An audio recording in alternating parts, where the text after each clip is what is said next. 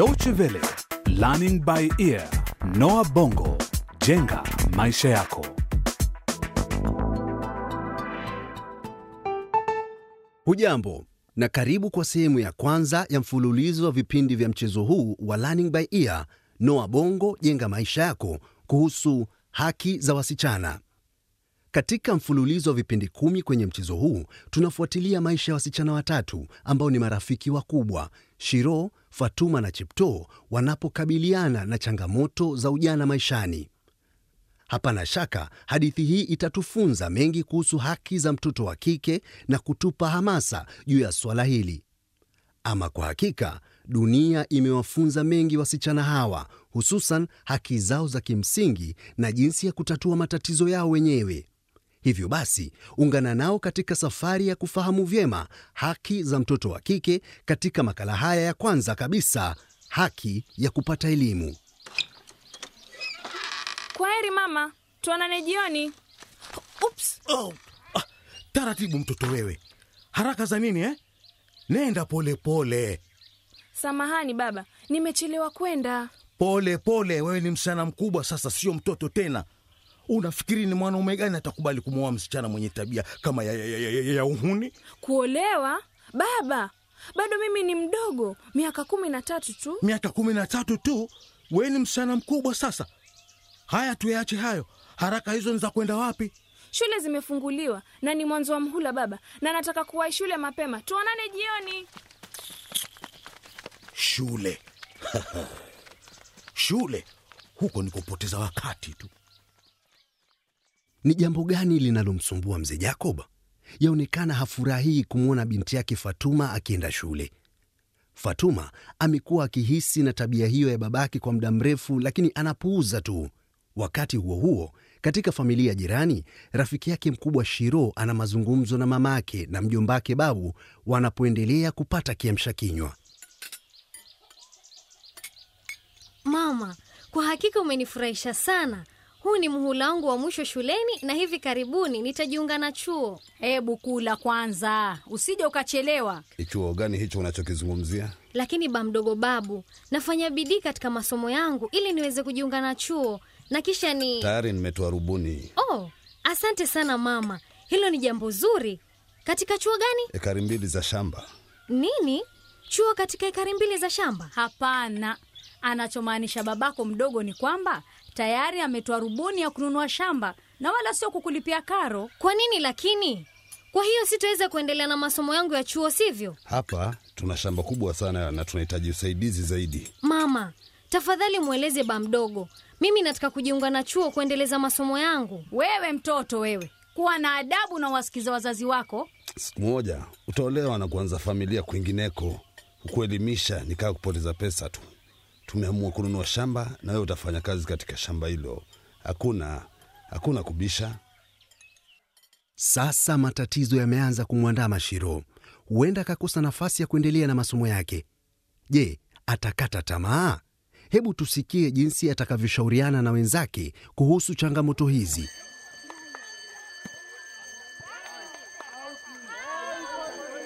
Shiro, Shiro, njoo hapa. Ah, Fatuma, habari swahiba. Leo mumetoka mapema darasani kuliko sisi. Sasa mm, mm, na umekuwa mkubwa, umeongeza kimo ukiwa likizoni. Umekuwa mrefu mrefu sana. Usianze Shiro, asubuhi babangu aliniambia he, sasa umekuwa msichana mkubwa, si mtoto tena. Ba mdogo ana mipango ya kununua shamba na wala sio kulipia karo. Ha, msikie huyo. Yaani mnazungumzia mashamba na elimu, kwa nini msiishi kama mimi? Chepto, Umerudi rafiki yangu. Umerudi Swahiba. Mambo, likizo ilikuwaje? Fresh kabisa. Lakini wewe Chepto, wewe ni mtu wa kupenda sifa sana, kwa sababu shangazi yako anaishi mjini na kumtembelea mara kwa mara wakati wa likizo na mwishoni mwa wiki.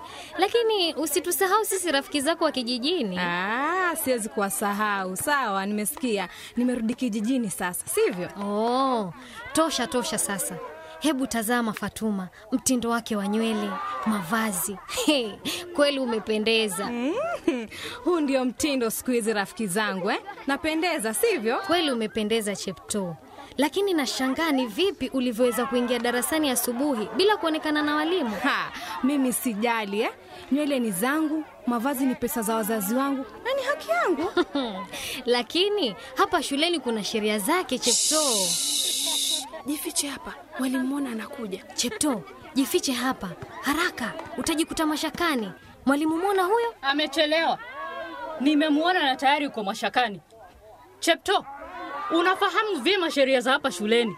Mitindo ya hiyo nywele yako hairuhusiwi hapa. Lakini mwalimu Mona, huu ndio mtindo wangu ninaupenda. Ni Chepto, Shh, nyamaza. Nataka wawe na ofisini kwangu haraka. Hebu sasa angalia ulivyofanya Chepto. Ah, nini bwana? Gumzo la kawaida limewatia mashakani wasichana hawa watatu. Mwalimu Mona bila shaka ana jambo la kuwaeleza. Chepto, sijui ni kuadhibu au ni kushauri.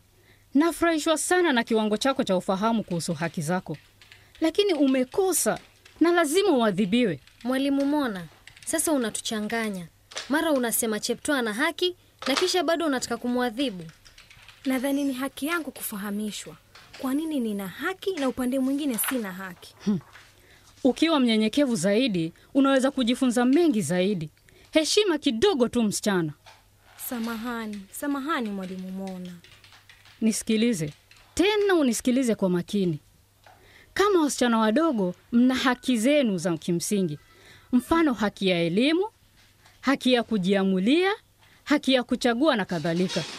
Kwa hivyo ni lazima uzingatie sheria za shule bila ya walakini, na nikikuta tena umevalia hivi sitakubembeleza. Na nyinyi wengine, ni wajibu wenyu kuzingatia kikamilifu sheria za hapa shuleni. Ni sawa? Sawa mwalimu. Haya, sasa ondokeni, rudini darasani. Je, Shiro na Fatuma watakubali masomo yao yatatizwe? Endelea kuwa nasi ufahamu jinsi wanavyojaribu kutatua matatizo yao.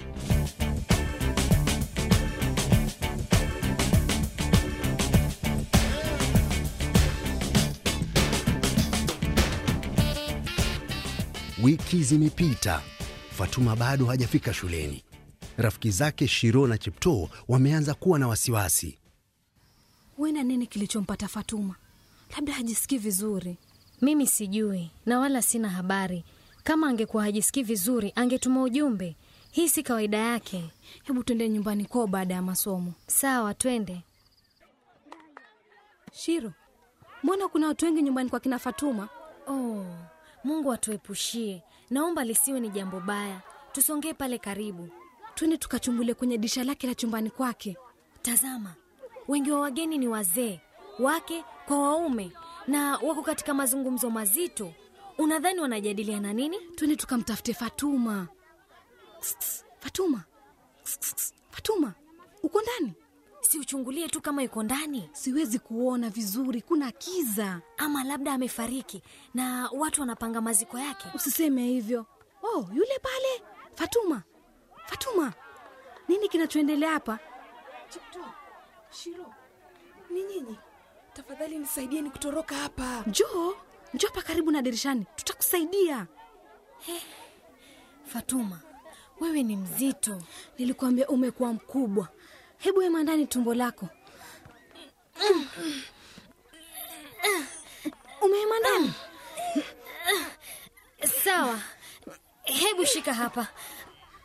Moja, mbili, twende. Asanteni sana. Mmemwona Nani? mume wangu mtarajiwa ni mmoja wa wale wazee wanaoshauriana pale, ndio sababu wamenifungia hapa chumbani eh. Sasa wanashauriana kuhusu mahari ili niolewe na yule mzee. Eti nini? Eti nini? Oh, hapana, twendeni, wanakuja. Toroka, tukimbie, tukimbieni, tukimbie, tukimbie, tukimbie, tukimbie. Chepto, sasa tunampeleka wapi Fatuma? Tumpeleke kwa mwalimu Mona, hata tushori cha kufanya. Oh, mimi nina wasiwasi. Kwanza mamangu na ba mdogo wanasema siwezi kujiunga na chuo, na sasa Fatuma amekatiziwa masomo yake na, na kuozeshwa mzee. tunapasa kusimama wima na kutetea haki zetu. Tunapasa kupaza sauti zetu kukemea jambo hili, lakini tutawezaje kufanya hivyo? Nina hakika mwalimu Mwana atatushauri vyema. Fanyeni upesi, siwezi kuolewa mimi. Nataka kuendelea na masomo yangu. Hii si sawa. Lazima mtu ajitokeze kutetea haki zetu. Hapana, sisi wenyewe tunapaswa kufanya hivyo. Ni lazima tuzungumze na wenzetu kuhusu haki zetu. Lazima tufahamu haki zetu na kukemea uovu huu. Tafadhali Chepto, Shiro, tuondokeni hapa Sawa, tuneni kwa mwalimu Mona. kwa mwalimu Kwa Mona. mwalimu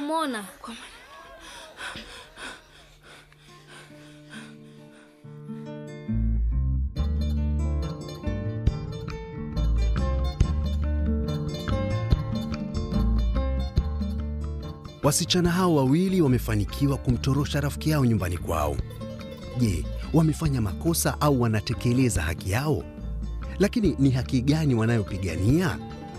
Je, mwalimu Mona atakubali kuwasaidia? Je, watafanikiwa kumwokoa Fatuma? Na wazazi wa Fatuma watachukua hatua gani watakapofahamu kwamba binti yao ametoroka? Ili kufahamu mengi zaidi, ungana nasi kwa makala nyingine ijayo kwenye mfululizo wa hadithi hii, Haki za Wasichana. Iwapo ungependa kutuma maoni au kusikiliza tena kipindi hiki, tembelea mtandao wetu wa www.dw-world.de mkwaju lbe.